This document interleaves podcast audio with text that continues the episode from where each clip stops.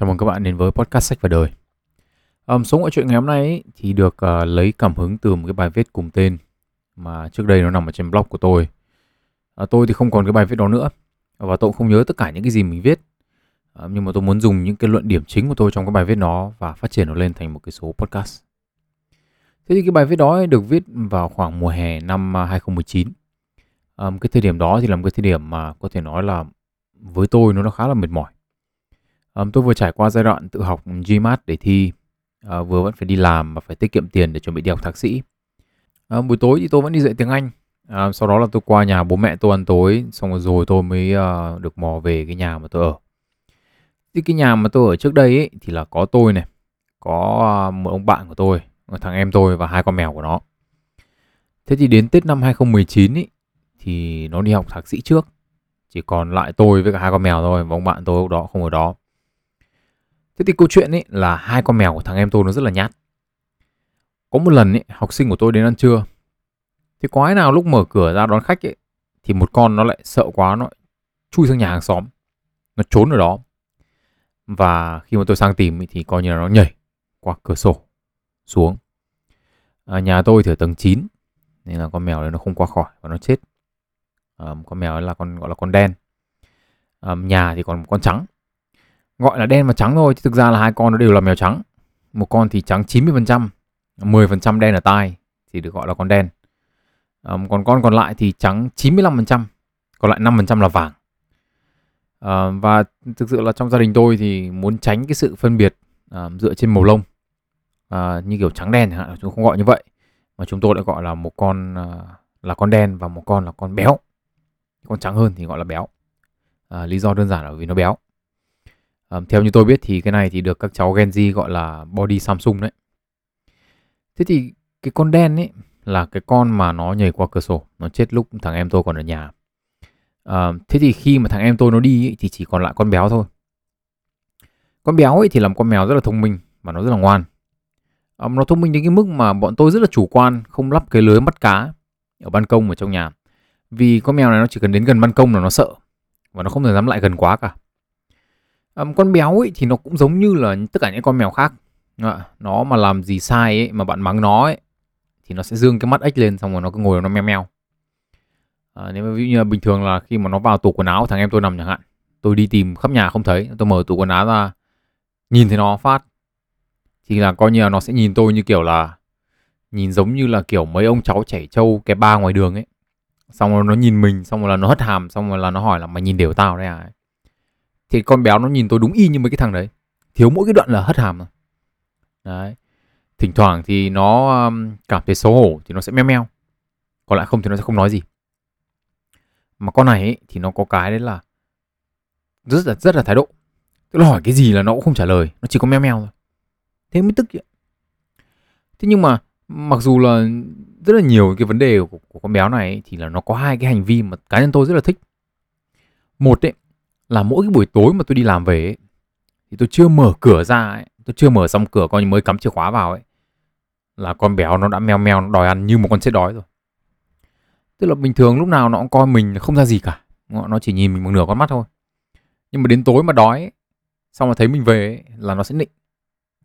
Là mở cửa ra cái là xong là vừa chui vào nhà cái là nó sẽ ra nó rụ rụ vào chân. Đấy, rất là giống kiểu va chạm của các chị em gạ tình trong phim ảnh ấy. Thế cái hành vi thứ hai mà tôi rất thích của con béo đấy là nó rất hay trèo lên ngồi người tôi ngồi lúc tôi đi làm về. Thường là sau khi mà tôi cho nó ăn xong chẳng hạn, nó ăn tối no nê xong, xúc miệng trà nước đầy đủ thì cái con vẹo này nó sẽ nhảy lên người tôi ngồi. Và tôi thì biết là nó thích nằm ở những cái chỗ ấm. Mà tôi đi làm về thì kiểu gì là cũng sẽ bật điều hòa lên. Nên là cái chỗ sinh nhiệt lớn nhất ở trong nhà ấy thì là cái thằng đi bằng hai chân kia rồi, đúng không? Mà tôi đi làm về thì tôi còn ngồi máy chính chơi bời chán rồi mới tắm rửa đi ngủ. Thế nên là cái con lắm lông kia ấy lúc nào nó cũng tranh thủ nó nhảy lên người mình nó ngồi sửa tí. À, đây cũng là những cái hình ảnh mà tôi đã nói tả với các bạn trong cái số lần trước. Thế là cái không gian cái buổi tối đó lúc đi làm về được ngồi nghe nhạc với một con mèo béo ú nặng như một cái cối xay nằm lên người mình. Và nó purr. Đấy là cái mong muốn của tôi. Đấy là những cái khoảnh khắc bình yên mà với tôi tôi đánh giá nó là tuyệt vời nhiều người ấy thì thích cảm giác bình yên khi ở cạnh người yêu của mình mà không làm gì cả này. Có người thì thích cảm giác bình yên khi ở bên gia đình. Tôi thì đơn giản hơn. Tôi thích nghe nhạc và tôi thích có một con mèo nằm trên người. Nhưng mà rồi đến một ngày ấy, tôi đi làm về và tôi không thấy có tiếng meo meo chào mình nữa. Thì tôi mới đi tìm toán loạn lên tôi không thấy nó đâu cả.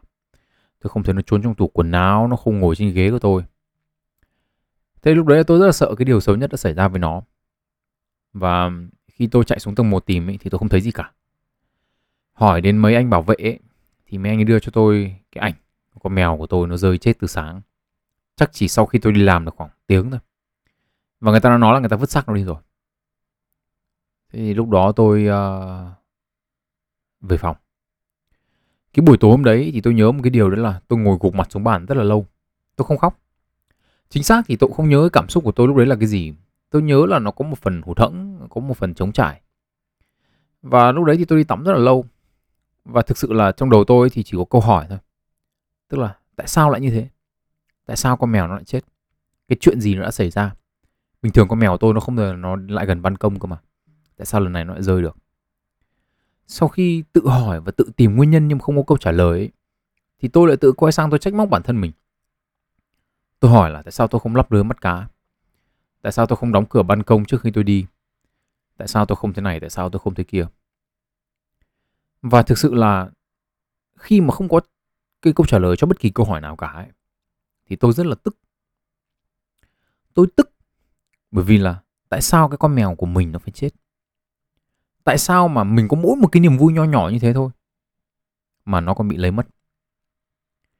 Cái sự tức giận đó ấy, thì thúc đẩy tôi viết cái bài sinh trong ngày bão một trong những cái lập luận của tôi ấy trong cái bài sinh trong ngày bão đấy là sự đen đủi của một con người trên đời có thể không có giới hạn một người phụ nữ có thể biết mình bị ung thư cùng ngày với việc biết cái tin là một cái tai nạn cướp đi hai đứa con của mình khi mà chúng đang trên đường đến bệnh viện thăm bà.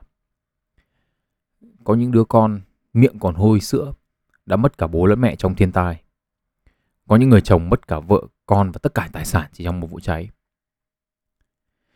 Thế thì khi mà chúng ta nghe những câu chuyện như thế thì đầu tiên là chúng ta sẽ cảm thấy thương cho cho những người trong cái câu chuyện đó.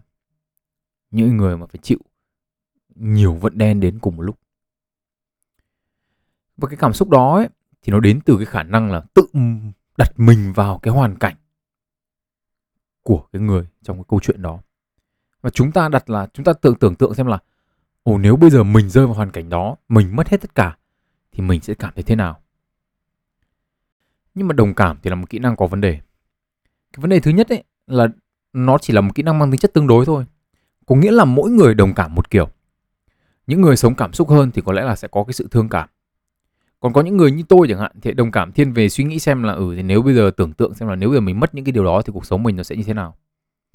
Nhưng mà vấn đề lớn hơn của đồng cảm ấy là đồng cảm nó không tạo ra cảm xúc giống như mình nếu mình thực sự sống qua những cái trải nghiệm đó nói một cách đơn giản là ta có thể thương cảm với những người đen đủi trong cuộc sống nhưng nếu chúng ta ấy, tự phải trải qua những cái trải nghiệm đen đủi đó ấy, thì cảm xúc của chúng ta nó sẽ rất là khác một trong những cái ví dụ có lẽ mang tính cực đoan trong trường hợp này là bộ phim Mộ Đom Đóm của cố đạo diễn Isao Takahata được sản xuất bởi studio Ghibli.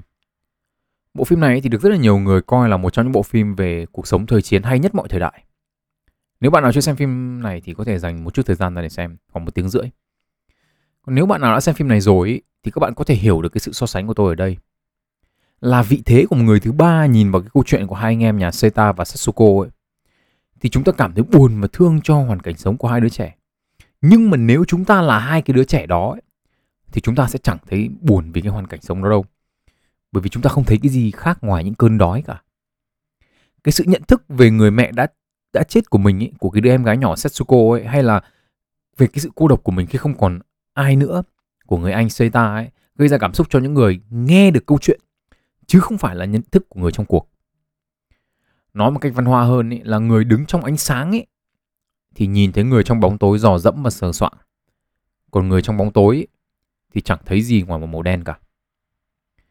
Và có lẽ là khi mà bản thân chúng ta rơi vào những cái hoàn cảnh mà những cái điều đen đủi nó cứ liên tục ập tới ấy, thì chúng ta cũng giống như những người dò dẫm trong bóng tối thôi nếu mà chỉ một điều đen đủi nó đến ấy, thì chúng ta chúng ta có thể tự nhận ngay ở mình không may mắn Nhưng mà nếu mà nhiều điều nó đến cùng lúc ấy thì chúng ta chắc chắn sẽ tự hỏi là tại sao mình lại bị như thế? Mình mình đã làm cái gì để mình đáng bị như thế? Vì chúng ta cho rằng là chẳng có lý do nào để có thể giải thích cho những cái điều đó cả. Và chúng ta sẽ tìm đến những lời giải thích mang yếu tố siêu nhiên. Mặc dù trên thực tế nhé, thì đúng là chẳng có lời giải thích nào cả. Tất cả chỉ là xác suất mà thôi. Ở đây thì chúng ta cũng phải nói rằng là xác suất thống kê không phải là cái cách mà con người chúng ta nghĩ về thế giới quan. Đây là một kiểu suy nghĩ không đến với chúng ta một cách tự nhiên. Để các bạn thấy cái bộ môn xác suất thống kê này nó lắc lú như nào ấy thì chúng ta sẽ đến với một cái ví dụ nổi tiếng là cái bài toán xác suất ngày sinh nhật. Cụ thể, chúng ta có hai câu hỏi.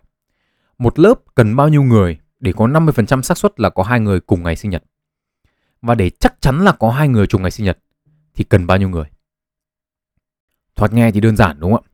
Tức là bây giờ để cho nó chắc cốp là có hai người trùng ngày sinh nhật thì chúng ta lấy 365 ngày. Nghĩa là cứ mỗi thằng sinh một ngày là một năm, xong cộng thêm một vào thành 366. 366 người, đúng không ạ? Đảm bảo kiểu gì cũng có được hai người trùng ngày sinh nhật. Nhưng mà trên thực tế thì con số đó nhỏ hơn nhiều. Cụ thể là để có được xác suất là 50% có hai người trùng ngày sinh nhật thì chúng ta cần 23 người thôi. Và để đảm bảo là chắc chắn có hai người trùng ngày sinh nhật với nhau ấy thì chỉ cần có 75 người mà thôi. Tôi thì không có nhu cầu giảng bộ môn xác suất thống kê này trong cái podcast của mình. Nhưng mà tôi sẽ cố gắng là giải thích cho các bạn cái vấn đề này đơn giản nhất có thể. Bạn nào mà không hiểu thì cũng không sao, cứ bình tĩnh nghe cho hết. Nếu bây giờ để biết được là hai người làm nào để có hai người trùng ngày sinh nhật với nhau thì chúng ta tính xác suất đúng không ạ? Xem là xác suất như nào thì hai người trùng ngày sinh nhật với nhau. Thế nhưng mà bố ai mà biết được hai cái cái xác suất mà hai người trùng ngày sinh nhật với nhau thì tính nó như nào? Thế nên bây giờ chúng ta lại tính ngược lại. Tức là chúng ta tính xác suất không trùng ngày sinh nhật với nhau. Xong chúng ta lấy một trừ đi con số đó là chúng ta ra. Cái này thì hãy hiểu đúng không ạ? là ví dụ như là bây giờ chúng ta có tỷ lệ thắng là 20%. Đúng không ạ? 20 chia cho 100 là 0.2. Thì tỷ lệ thua của chúng ta là 1 trừ đi 0.2. Đúng không? Là chấm 8, tức là 80%. 80 trên 100. Tỷ lệ đẻ con trai là 51% thì tỷ lệ đẻ con gái là 1 trừ 51 bằng 49%. Đúng không ạ? Còn đương nhiên là có những cái vấn đề khác về giới tính thì tôi không đụng đến ở đây chỉ ví dụ cho các bạn dễ hiểu thôi. Vậy thì bây giờ chúng ta tính xem là bây giờ tỷ lệ không có hai người nào trùng ngày sinh nhật với nhau. Đúng không ạ? Tỷ lệ không có hai người nào trùng ngày sinh nhật với nhau, xong chúng ta lấy một trừ đi thì chúng ta ra tỷ lệ hai người trùng ngày sinh nhật với nhau. Phép tính này thì lại khá đơn giản. Thế thì đầu tiên là chúng ta lấy người đầu tiên làm gốc đi và chúng ta đảm bảo là những người còn lại thì không ai trùng ngày sinh nhật với cái ngày gốc đó là được. Đúng không? Thế thì xác suất thằng đầu tiên trùng ngày sinh nhật với chính nó là một. Đúng không? Thằng ấy trùng rồi còn đâu? Một. Vì mình lấy sinh nhật của nó làm gốc mà. Thế thằng thứ hai ấy, mà muốn không trùng ngày sinh nhật với thằng thứ nhất ấy, thì nó là ngày nào trong 36 364 ngày còn lại cũng được. Đúng không? Và như thế thì tỷ lệ không trùng ngày sinh nhật với thằng thứ nhất của nó là 364 chia cho 365. Tương tự như thế, tháng thứ ba được chọn trong 363 ngày còn lại để đảm bảo không trùng với hai tháng trước. Tỷ lệ của nó là 363 chia 365. Và chúng ta cứ làm như thế cho đến khi nào hết 23 người. Và cái cách tính tỷ lệ là chúng ta nhân tất cả những cái phân số đó với nhau. Thế thì tỷ lệ mà 23 thằng không có thằng nào trùng ngày sinh nhật với nhau ấy thì nó sẽ là một nhân với cả 364 chia 365 nhân với cả 363 chia 365 nhân với cả 362 chia 365 cứ nhân như thế cho đến số cuối cùng là 343 chia cho 365 và khi chúng ta nhân tất cả những con số đó vào nhau ấy, thì kết quả nó ra khoảng là 0,4927 có nghĩa là xác suất mà không có hai thằng nào trùng ngày sinh nhật với nhau ấy là 49,27%. Và như thế thì xác suất hai thằng trùng ngày sinh nhật với nhau là một trừ đi 49,27 là 50,73%. Có nghĩa là 50% là trong 23 người là sẽ có hai thằng trùng ngày sinh nhật với nhau mà nếu chúng ta làm tương tự như thế nhưng mà không phải hai ba người mà với 75 người thì xác suất mà chúng ta có là không thằng nào trùng ngày sinh nhật với thằng nào là 0,03%. Thì có nghĩa là xác suất để hai thằng có cùng ngày sinh nhật với nhau sẽ là 99,97%, coi như là chắc chắn luôn. Vậy chúng ta chỉ cần 75 người để chắc chắn rằng có hai người là trùng ngày sinh nhật với nhau. Thế thì nghe thì nó lắc lú thật, các bạn không cần phải hiểu đâu, các bạn chỉ cần ừ, chỉ cần một điều quan trọng các bạn rút ra đấy là cái bộ môn này là nó không đến một cách tự nhiên nghe nó rất là điêu nhưng mà trên thực tế con số nó đúng là như thế ở đây thì các bạn có thể hỏi tôi là tại sao đang nói chuyện mộ đom đóm và những cái điều đom đủi thì lại chuyển sang xác suất thống kê như này Nguyên nhân rất đơn giản. Bài toán trùng ngày sinh nhật ấy, thì cho ta thấy một điều ấy là xác suất thống kê ấy, không phải là cái mà chúng ta hiểu một cách tự nhiên. Chúng ta rất là kém trong việc xác định tỷ lệ một sự kiện gì đó xảy ra. Và như thế nhé, thì chúng ta cũng nên hiểu rằng ấy là chúng ta kém cả trong việc tính xác suất những điều đen đủi ập đến trong cuộc đời chúng ta cùng một lúc. Cũng như cái bài toán sinh nhật ấy, thì khả năng nhiều điều đen đủi ập đến cuộc đời chúng ta cùng lúc ấy thì nó cao hơn nhiều so với chúng ta dự đoán. Tưởng là rất khó xảy ra nhưng mà lại dễ xảy ra đến khó ngờ. Đương nhiên là điều này thì nó còn ảnh hưởng bởi rất nhiều những yếu tố khác. Về cuộc sống thì nó không đơn giản như là việc tính xác suất ngày sinh nhật. Tỷ dụ như là nếu một người mà chỉ gặp hơi khó khăn một tí thôi đã tính là không may mắn thì cuộc đời nó rất là lắm cái không may. Nhưng mà có những người mà gặp chắc trở lắm ấy thì mình nghĩ mình đen đuổi ấy. Thì cuộc đời có thể là ít cái không may mắn hơn. Nhưng mà nhìn chung ấy thì cuộc đời chúng ta sẽ có những lúc đen đủi liên tục. Và đây là một cái cách nhìn khác của một cái hiện tượng có tên là tam tai. Năm tam tai ấy, thì hiểu đơn giản là chu kỳ 3 năm liên tục mà một người gặp nhiều điều không may mắn trong cuộc sống. Tính theo cách tính của các cụ ấy thì là cứ 12 năm lại có một chu kỳ tam tai diễn ra một lần. Cái này dựa trên tuổi đúng không ạ? Ờ, tam hợp thì hóa tam tai đấy. Và trước khi nói tiếp thì tôi nói là đây là tôi lập luận những cái rất đơn giản thôi. Bạn nào xem tướng số tử vi thì muốn tranh luận với tôi thì tôi chịu. Tôi chỉ nói một cách rất đơn giản như này thôi. Tức là nếu chúng ta sống nhẹ nhàng đến 75 tuổi, đúng không? Làm phép toán cơ bản, cứ 12 năm lại có một chu kỳ tam tai một lần, chu kỳ tam tai diễn ra 3 năm. Thì nếu mà chúng ta sống đến 75 tuổi thì chúng ta sẽ gặp khoảng 5 chu kỳ tam tai. Có nghĩa là chúng ta có 15 năm hạn. Có nghĩa là 20% cuộc đời của chúng ta là những năm đen đủi. Mà đấy là còn chưa tính những cái năm mà nó không phải tam tai nhưng mà gặp những cái sao không tốt nó chiếu như kiểu là thái bạch với kế đô cho nữ rồi la hầu cho nam chẳng hạn. Thì nó không phải là tam tai nhưng mà cuộc sống nó không thuận lợi. Tức là chúng ta tính coi như là sông xanh đi, nhẹ nhàng, 25% cuộc đời toàn những năm không may mắn. Thế nhưng mà nếu là chúng ta đang giả định là cuộc đời ai cũng giống ai nhá, thì sẽ có 25% thời gian là không may mắn thôi. Chứ còn nếu mà những người sinh ra đã thiệt thòi hơn những người khác rồi thì cái cái cái con số 25 nó còn có thể to hơn rất là nhiều. Không có bố, không có mẹ, gia đình không yên ấm, nghèo khó, phải bỏ học đi làm từ bé nhìn ở một góc rộng hơn thì chúng ta có một nhóm một thế hệ những người không may mắn sinh ra ở những nước đang chiến tranh loạn lạc chẳng hạn, sinh ra trong thời khủng hoảng kinh tế, sinh ra trong thời kỳ biến đổi khí hậu, cũng là một điều đen đủi. Sẽ có quá nhiều những cái vùng đất mà chỉ trong khoảng 100 năm nữa thôi, chẳng còn ai sống nổi nữa. Thế thì bên nếu chúng ta sinh ra ở đấy, những con cái chúng ta sinh ra ở đấy thì nó có phải là đen không? Đời nó là nó phải di chuyển, nó phải di cư ở chỗ khác. Những cái vận động về mặt địa chất của trái đất và những cái vận động xã hội của loài người sẽ gây ra rất là nhiều những vấn đề cho con người chúng ta. Và những ai ở sai vị trí, sai thời điểm sẽ gặp đen đủi và thậm chí là có thể mất mạng. Và những điều này thì không thể dự đoán trước được. Chính vì thế là con số 25% cuộc đời là con số coi như là dựa trên, chúng ta dựa trên tử vi thôi, đúng không ạ? Coi như chúng ta lấy con số cơ bản đi. Và với tất cả những cái gì tôi vừa nói thì con số đó thì cao hơn rất là nhiều. 30% chẳng hạn. Thế là thôi, một phần ba cuộc đời là toàn gặp những năm đen đủi rồi. Đúng không? Nhưng mà thôi, bây giờ quay về với thực tại đã để, để tôi kể cho các bạn nghe tại sao tôi lại làm cái số ngoại truyện ngày hôm nay. Thực ra ấy số ngày hôm nay đáng ra là một số chính truyện bình thường. Tôi đã chọn được sách và tôi cũng đã viết được một phần rồi. Nhưng mà cách đây khoảng một tuần thì có một cái việc xảy ra mà khiến cho tôi thực sự tôi rất là bực mình. Vì nó ảnh hưởng đến cuộc sống của tôi trong thời gian tới.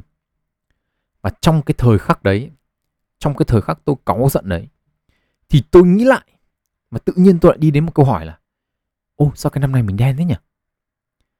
Năm nay mất rõ là lắm tiền. Xong còn toàn những cái chuyện bực mình nó cứ ở đâu nó đổ vào đầu mình ấy. và trong cái lúc suy nghĩ như thế thì không hiểu là ma xui quỷ khiến thế nào mà tôi lại làm một việc mà đến khi tôi nhận ra mình vừa làm cái gì đến bản thân tôi cũng phải ngạc nhiên. Đấy là tôi xem tử vi của tôi tôi google tử vi của tôi năm nay xem nó như nào. Nào. Với một cái người mà vừa chỉ cho các bạn về xác suất thống kê, một người chuyên bài xích tôn giáo và các loại tín ngưỡng trừ đạo phật thì việc tôi xem tử vi nó không khác gì mấy cái lão chuyên giảng đạo lý nhưng mà buôn ma túy ở ngoài đường cả. Nhưng mà tôi sẽ vừa là một thằng đạo đức giả, vừa là một thằng nói dối. Nếu như tôi không thú nhận với các bạn rằng là tôi cảm thấy nhẹ nhõm hơn rất là nhiều khi mà tôi google cái tử vi tuổi của mình. Trong cuộc đời tôi ấy, thì có hai lần, tôi không thể hiểu nổi tại sao mình lại đen đủi đến mức như thế để để mà phải xem tử vi, để phải google tử vi của mình. Và lần đầu tiên ấy thì là vào cái hạn tam tai của tôi cách đây vài năm. Không nhớ cũng lâu lâu rồi sáu bảy năm rồi. Ờ, nó rơi vào năm thứ hai của cái chu kỳ tam tai đó. Và theo như tôi tìm hiểu ấy, thì cái tuổi của tôi ấy thì đúng là cái năm số 2 trong ba cái năm tam tai luôn là cái năm hạn nặng nhất. Năm nay thì tôi không bị tam tai nhưng mà bị những cái cuộc khỉ gì nó chiếu ấy đại ý là cũng, cũng không tốt mất mát nhiều tài sản. Không không được lợi cái gì cả. Thế thì điểm chung của cả hai lần ấy thì đều là coi như là gần hết năm rồi. Mình thấy đen quá rồi mình mới phải xem không biết là lúc nào hạn hay là không để mà tránh cả. Mà bây giờ bảo tôi là bây giờ rút kinh nghiệm tôi cũng không làm. Bây giờ tôi cứ sống thôi. Nếu mà đen quá thì mình lại google tử vi. Thế thì khi mà biết được rằng ấy, là dựa trên một hệ thống suy nghĩ và lý luận về thế giới quan đặc thù, cụ thể ở đây là tử vi tướng số, đúng không ạ? Và thấy được một rằng một cái điều là ở đây năm nay là mày phải đen. Năm nay là số mày nó như thế rồi. Thì tôi lại thấy những cái đen đủi mà tôi đã và đang trải qua nó không nghiêm trọng như tôi nghĩ và tôi cảm thấy nó nhẹ nhàng hơn rất là nhiều. Tôi cho rằng với tôi ấy, thì đây là một nghịch lý. Mình biết mình biết cơ mà. Mình biết là những điều không may may mắn nó sẽ đến với mình. Nó thuần túy chỉ là xác suất mà thôi. Năm nào chả có những điều không may mắn. Chỉ là cái năm nay ấy, thì nó dồn vào nhau thôi. Nó dồn vào đúng vào cái trong 365 ngày đấy. Mình cũng hiểu về mặt xác suất thống kê ấy là khoảng gần 1 phần 3 cuộc đời của mình sẽ là những năm không thuận lợi. Tức là cứ khoảng 3 năm ấy thì sẽ có một năm đen đủi. Mà mình đỏ mấy năm nay rồi. Năm nay đen thì có cái gì lạ đâu đúng không? Tức là tôi hiểu tất cả những cái điều đó về mặt lý luận. Thế nhưng mà vẫn bực tức vẫn khó chịu. Vẫn tự hỏi là tại sao một bầu trời tư cách như mình mà lại phải khổ như vậy? Lộc thì không có mà hưởng nhưng mà họa thì vô đơn chí. Một trong những cái hình ảnh ẩn dụ ấy mà người chúng ta thường sử dụng trong những cái câu chuyện hay những cái bộ phim về tương lai của một con người ấy, là những cái sự việc xảy ra trong cái ngày cái người đó ra đời. Chúng ta gọi là điểm báo đấy. Những cái thánh nhân mà sinh ra trong ban ngày chẳng hạn thì coi như là mặt trời chiếu rọi này ra đời vào ban đêm thì sao sáng như trăng chim muông động vật nó cứ gọi là hát ca ríu rít. Và nếu như chúng ta cũng sử dụng những cái mô hình ẩn dụ này vào cái cuộc sống của những người phàm nhân như chúng ta ấy, thì tôi nghĩ rằng ấy, là tất cả chúng ta đều có thể tự tin nói rằng mình được sinh ra trong một ngày bão không có chúa nào thử thách chúng ta cả. Mà cũng chẳng có chuyện là nếu chúng ta muốn cái gì thì vũ trụ sẽ giúp chúng ta đạt điều đó cả. Sống ấy, sinh ra đời thôi, sống thôi. Có nghĩa là phải đối mặt với những điều thiếu may mắn ngoài tầm kiểm soát của chúng ta. Và trong suốt cuộc đời bạn ấy, sẽ chẳng thiếu những cái, những điều không may mắn đến một cách dồn dập để chúng ta không kịp trở tay.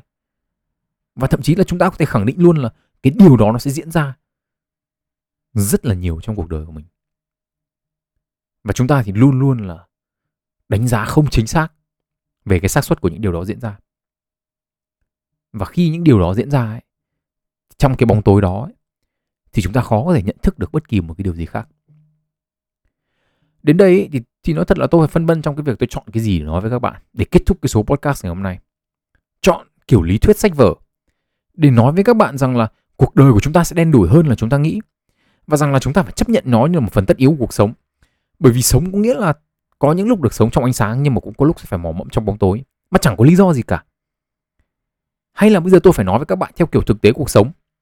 Rằng là nếu đến một lúc nào đó mà các bạn tự cảm thấy mình đen đủi quá rồi, thì các bạn đi xem tử vi tướng số cũng được, xem tarot cũng được, huyễn hoặc bản thân mình về sự tồn tại của một vị chúa quyền năng đang thử thách chúng ta cũng được. Miễn là điều đó khiến chúng ta cảm thấy nhẹ nhàng hơn và dễ chấp nhận những điều không may mắn để đến với mình hơn miễn là chúng ta thấy được ánh sáng để có động lực đi tiếp. Nhưng mà có lẽ thì tôi sẽ chọn chẳng nói cái nào trong những cái đó cả. Tôi chỉ đơn giản muốn bạn biết rằng ấy, là vào những dịp cuối năm như này ấy, nếu mà vô tình bạn có nhìn lại và cảm thấy cuộc đời của mình trong một thời gian vừa qua nó thật là đen đủi thì cũng đừng bi quan quá. Ở đâu đó ngoài kia ấy cũng có một thằng nó gặp đen đủi và nó ức chế đến cái mức nó phải đi xem tử vi để nó bình tĩnh lại. Và tức đến mức mà nó phải ngồi nói làm nhảm liên tục gần 25 phút đồng hồ về cái sự đen đủi trong cuộc sống. Chào mừng các bạn đến với podcast sách và đời. Hẹn gặp lại các bạn trong những số lần sau và chúc các bạn một ngày tốt lành.